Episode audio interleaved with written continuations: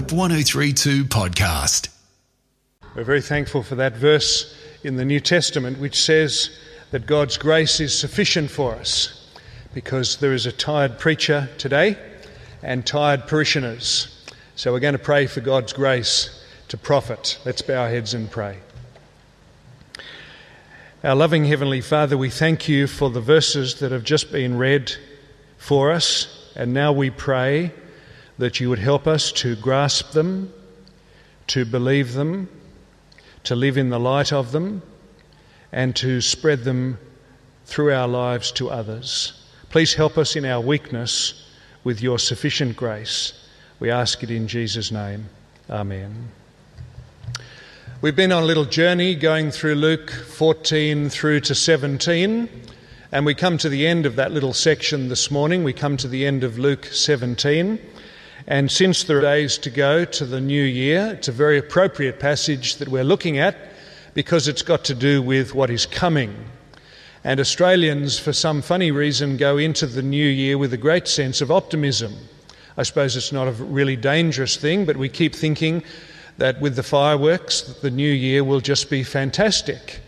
And every year brings an enormous amount of challenge and difficulty, as well as many blessings and gifts. And it's a good thing for us to have the perspective of Luke 17 because it lights up exactly the year that we're going into. Now, what Jesus teaches in Luke 17 is that the kingdom has come. I hope everybody knows that. But the kingdom is also coming, as we are taught in the Lord's Prayer to pray, Your kingdom come. So the kingdom has come and the kingdom is coming. And if you want to understand this, you've got to intersect or have in your mind two intersecting circles. One is the world, and one is the kingdom. And when Jesus came, the kingdom intersected the world. But one day the kingdom will completely cover and replace the world. And so there are many people in the world who are in the world but are in the kingdom. They're very much part of this world, but they're also very much belonging to Jesus. And these are the people, many of us here today, who look forward to and long for the complete coming of Jesus to cover and to replace the world. And I assure you that when Jesus comes completely, it will be a very wonderful time. We will suddenly see our Maker, the one who loves us more than anyone else, who will completely eliminate evil and who will bring in justice and will set up a reign and a rule which is so unopposed and perfect as to be quite sensational. And uh, I guess we can only think and use our imagination to work out how wonderful that will really be. Now, it doesn't do any harm if you're a Christian to live waiting for the second coming even to die waiting for the second coming, because it remains true that Jesus may return any minute of any hour of any day of any year.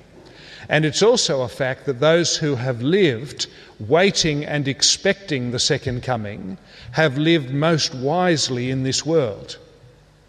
So show me the person who has lived with their eye on eternity and I'll show you the person who has made the best impact in this world. Show me the person who has lived with their eye on the temporary, and I'll show you somebody who cannot make a great impact on this world. Well, I'm sure also by way of introduction that we don't need any more evidence from our eyes and ears that this world is, destru- is uh, in destruction, that there is a dislocation, there is a disintegration going on. And we've seen even in the last 48 hours some of the evidence for this. But uh, this is also a very beautiful world. And so we live in this world appreciating what God has given, enjoying much of it, enduring much of it. But the believer actually looks forward to the return and the appearance of Jesus Christ. Now, in Luke 17, Jesus addresses two groups. You'll see, first of all, the Pharisees in verse 20 and then the disciples in verse 22. So, once again, as we've seen in this whole series, he is surrounded by the outsiders and the insiders, and he has something to say to both of them.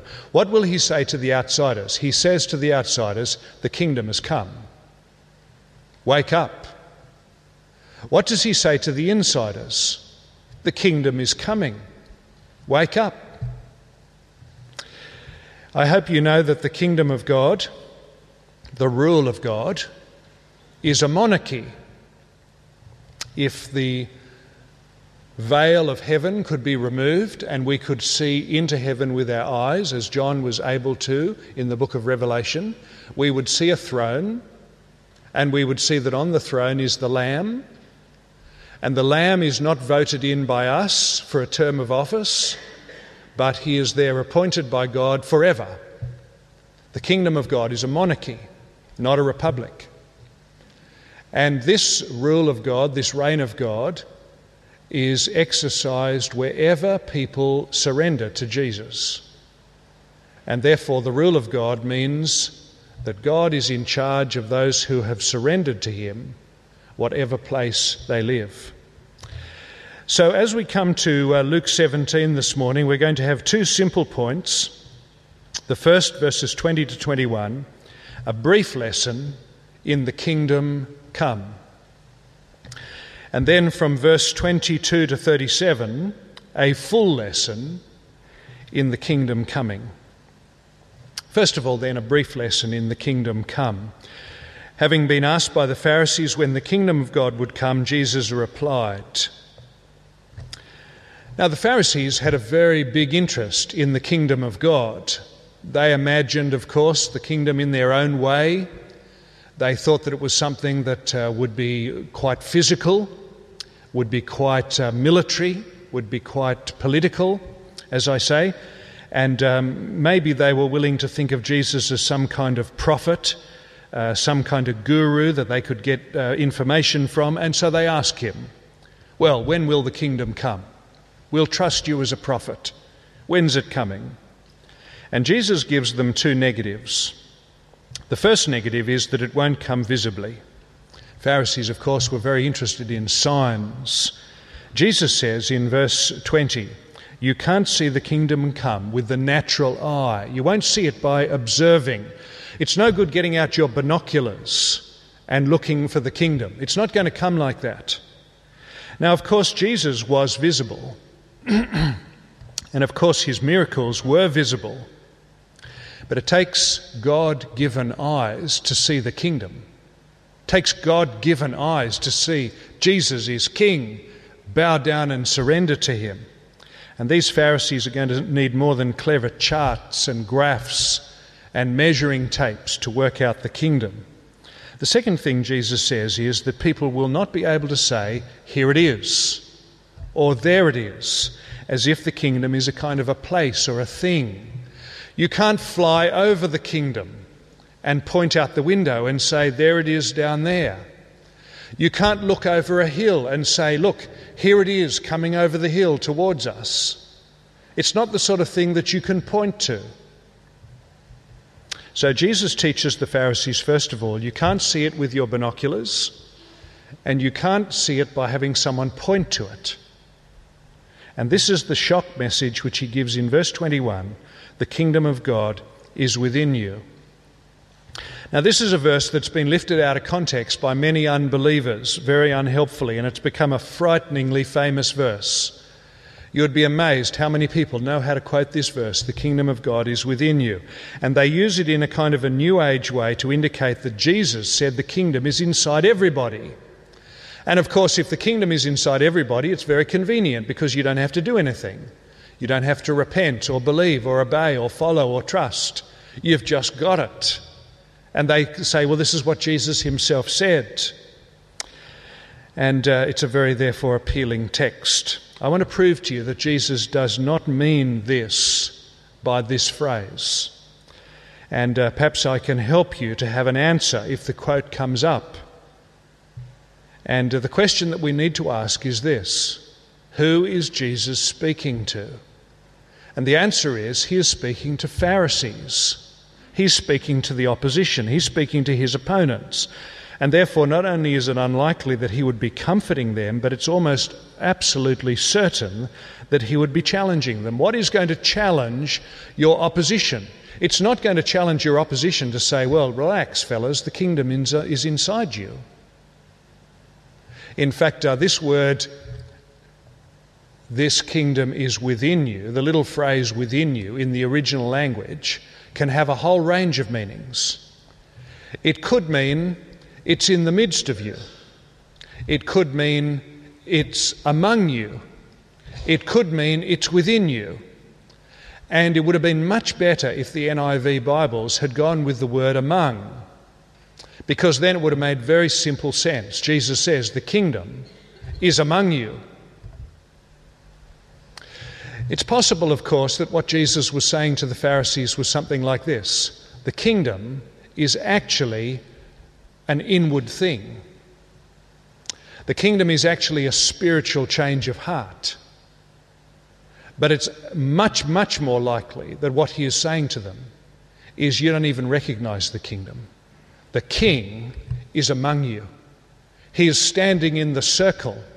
You have surrounded me with your question, and I am in the very midst of you as the king.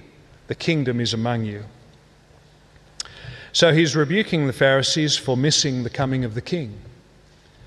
He's already announced the kingdom is at hand, and now he stands and says, You're looking everywhere but to me.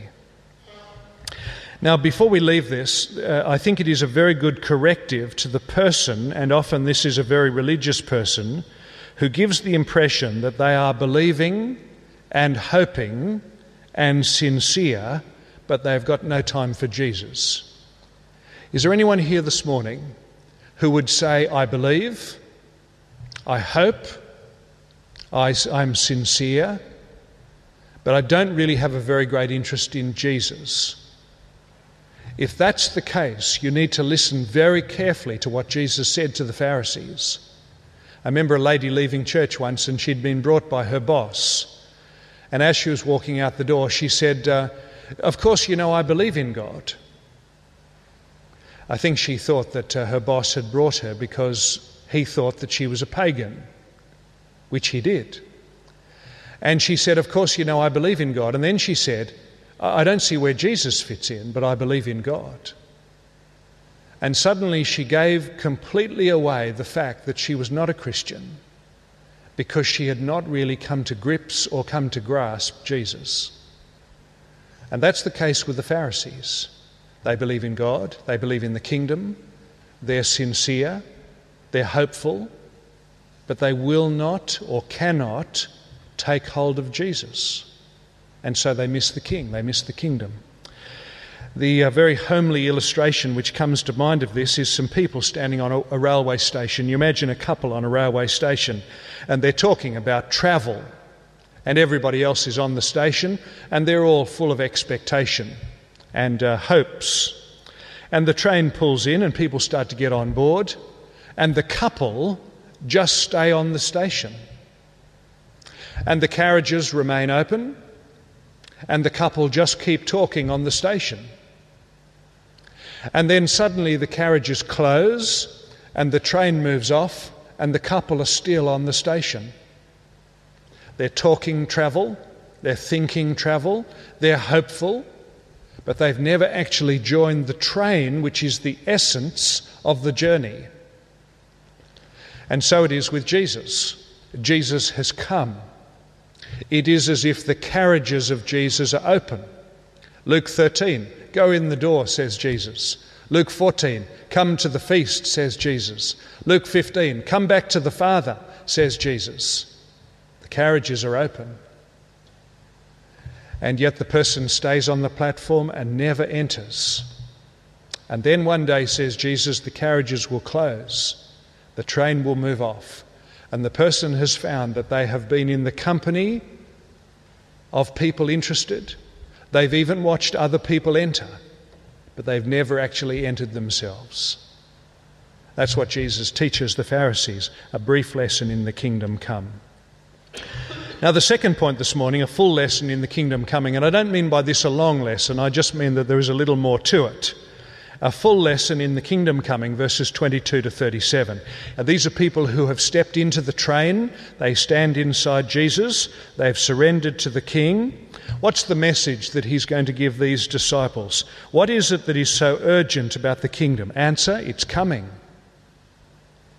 And as I say, this is very great comfort for disciples, but it's also very great challenge to stay alert and to be wise in the world. You've only got a certain number of years given to you to be in this world, so use them well. And before Jesus teaches on the coming of the kingdom, again, he has two negatives. The first in verse 22, he says, The, the time's coming, literally, the days are coming, when you will long to see one of the days of the Son of Man. In other words, says Jesus, there will be days of duress where you will long to see just one of the days of the coming kingdom, but you won't and he prepares his disciples for the possibility that they will live all their days waiting, as of course they did.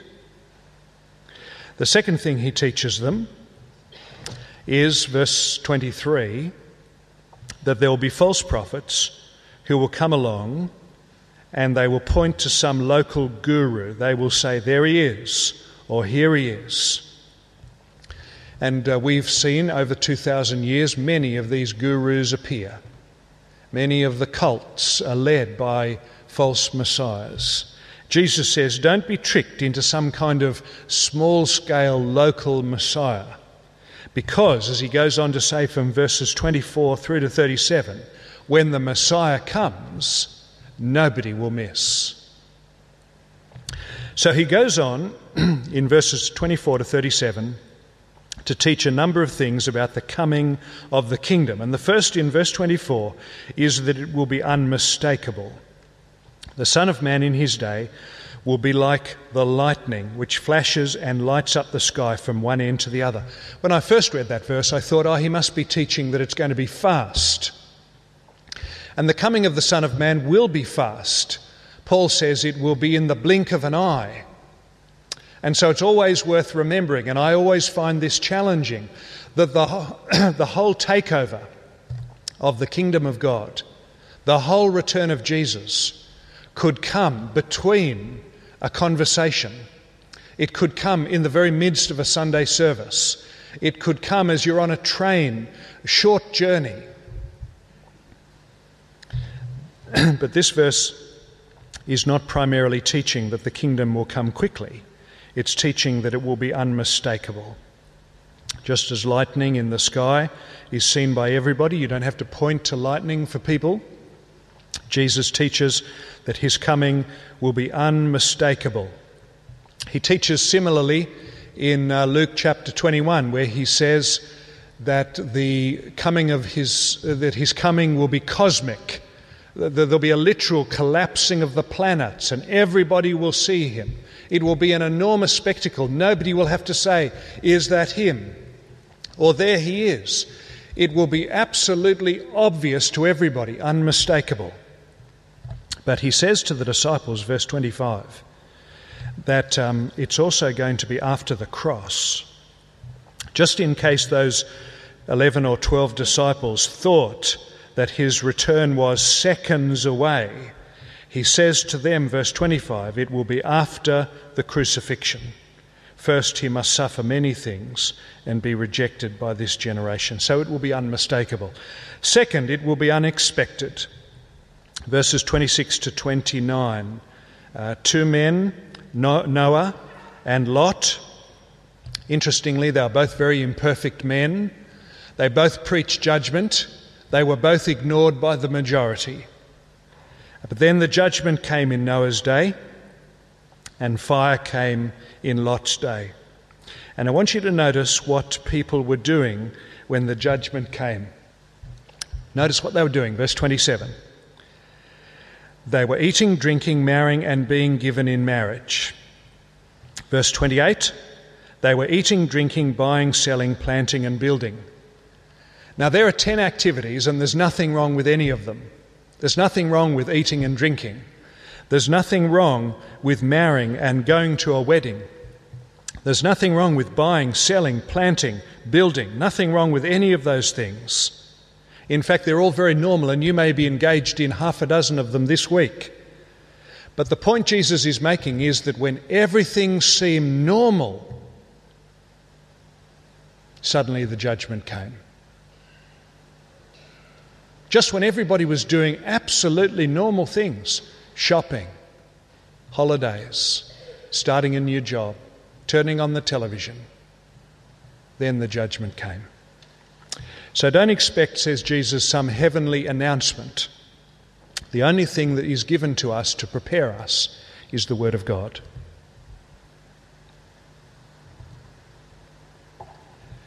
Two things so far unmistakable, unexpected. Third, it will be inevitable. Verses 30 to 33. Jesus says it'll be like this on the day the Son of Man's re- revealed. On that day, no one who's on the roof of his house with his goods inside should go down to get them. No one in the field should go back for anything. Remember Lot's wife. Now, what Jesus is saying very simply here is that the coming of the kingdom is going to be so cataclysmic, there's no point in thinking of going back for your suitcase. There's no point in coming in from the field to collect your favourite photo albums or something like that. In fact, it's a good thing to remember Lot's wife. She looked back, and of course, she looked back because her heart was really in the world of Sodom, and she was turned into a pillar of salt. She made the great mistake of turning back. So the old order, says Jesus, will be completely over Everything that we've collected, whether it's furniture or paintings or ceramics or cars or whatever it is, it's going to be completely behind us. But the danger is that your heart is in those things. So it's a question of treasure. It's not that furniture and paintings and ceramics and cars are wrong. The question is, what do you love? And if you love the perishables, the danger is that you'll be with the perishables. But if you love the imperishables, that's where you'll be. Now, friends, don't torture yourself with this this morning. Jesus is just making a simple point, and that is whatever you do, don't be a slave to the passing things. Make sure that on a regular basis you renew your commitment to the one who is coming, who will take you into the imperishables. And the last thing he says is that it will be divisive. Verses 34 35. Two people in one bed, one taken. Two people grinding grain, one taken. Uh, it's an interesting uh, observation, isn't it? That uh, every now and again someone says to me, and no doubt they say to you, when you start to talk to them about Christian things, they bring up somebody they know who's a believer as if that person that they know will make them safe. Somebody said to me recently that their daughter in law's brother in law was a minister. I think this was designed to make me back off, as if to say, oh, well, you know, how, how safe could you be? Your daughter in law's brother in law is a minister. But Jesus says that a couple could be in bed. That's how close they could be. And one is in heaven, and one is in hell. Two people could be in the same job together. That's how well they know the believer. But the believer is carried, as it were, to, to glory, and the unbeliever left behind. Now, please don't read these verses literally as though the second coming is going to be some kind of celestial vacuum cleaner which will pass over the world, and suddenly people will be sucked up from their fields and their houses that's not the point at all. That's to completely literalize what is meant to be a picture of division. All Jesus is simply saying is that when the return comes, there's going to be a division into two. And it doesn't matter how close your contact with the believer. The question is, do you know the King? And we ought to be saying to people every now and again who tell us that their archdeacon uh, grandfather was a, a, great friend of theirs and therefore they're perfectly okay and they don't need to come to church, we need to say to them, Isn't that tragic? That you come so close to a believer and they enjoy heaven and you miss out because that's what Jesus is teaching. It's divisive.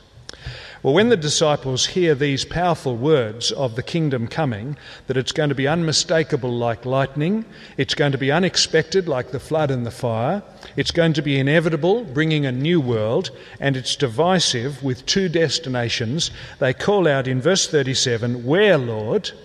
And Jesus gives one of the most difficult answers in the whole of the Bible where there is a dead body, there the vultures will gather. Now, of all the options for what this verse means, I will give you two.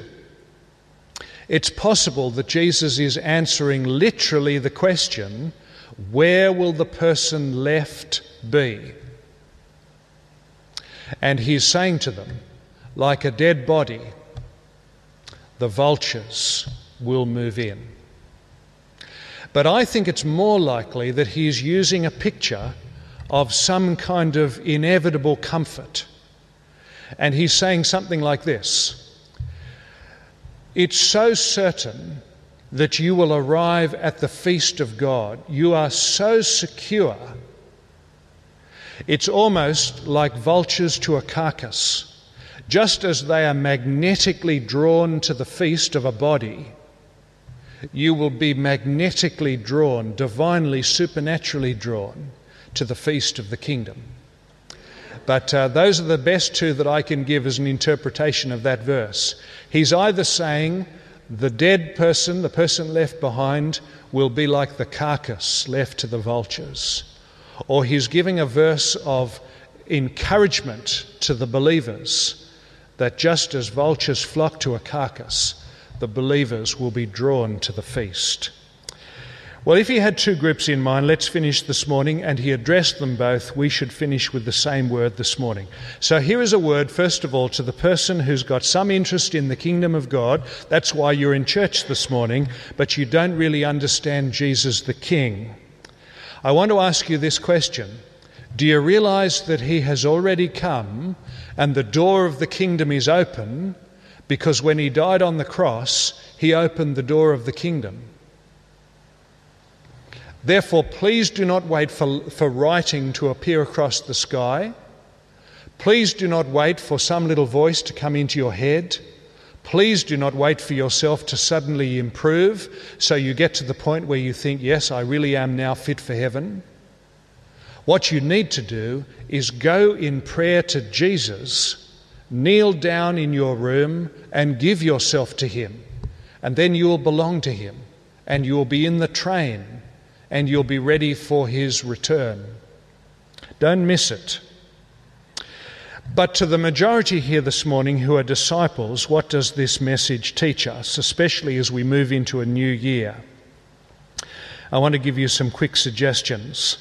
If the second coming is going to be global, don't be fooled by anyone who reduces the kingdom to something in this world. There are enormous sections of the church who will tell you that if you want to take Jesus seriously, just do something local. But obviously, that's not it. It's a global thing, it's an eternal thing. Think eternity. Second, if the kingdom's going to come unexpectedly, do keep witnessing to people in normal situations as you have meals with them, as you work with them. Let your life be a good light to them, honest, gracious, kind, patient, and where you have opportunity, a word in season, because people are capable, sadly, of locking into the means of eating and drinking and buying as if they're the goals and you're about the only person who's going to help them to see that what they're doing should not be a goal, but the goal is something eternal. If the kingdom is going to sweep away everything that is material, ask yourself this morning if your heart is really fixed on the imperishables. Ask yourself if your children think that your heart is fixed on imperishables. And ask yourself if your desire for your children is that their hearts would be fixed on imperishables. It is, I think, shocking, if not disgusting, that on the lower North Shore, people would adopt the priorities of the world and want for their children what the world wants for their children. That is the best school, the best education, the best result, the best job, the best spouse, the best income, the best house to live in. We've got to move out of that. Jesus is teaching us that all of that is a killer and capable of completely absorbing the believer uh, to destruction. So we've got to teach our children to think beyond, enjoy what's around, but look well beyond it. And if the kingdom is going to divide people, and if you think that's harsh, remember that God Himself was divided from His Son. In other words, Jesus took separation in order that no one might be separated. And therefore, it is the obligation of everyone to take up what God offers at great expense. Well, let's pray for that perspective. Let's bow our heads and pray. Heavenly Father, at the end of this year, for which we have so much to thank you, and yet you have brought us through many dangers, toils, and snares. We ask that you would help us to have the mind of Christ. We pray for the people here, perhaps this morning, who have never entered into the person of Christ, that you would give them the ability and the humility and the willingness and the courage to take hold of Christ. And we pray for the many here this morning who are in the kingdom and look forward to the coming of the kingdom, that you would help us to live as people of eternity, enjoying what you've given, enduring what is difficult, but looking forward and helping others look forward to the coming of Christ. And we ask it in his name. Amen. Hope 1032. Thanks for listening.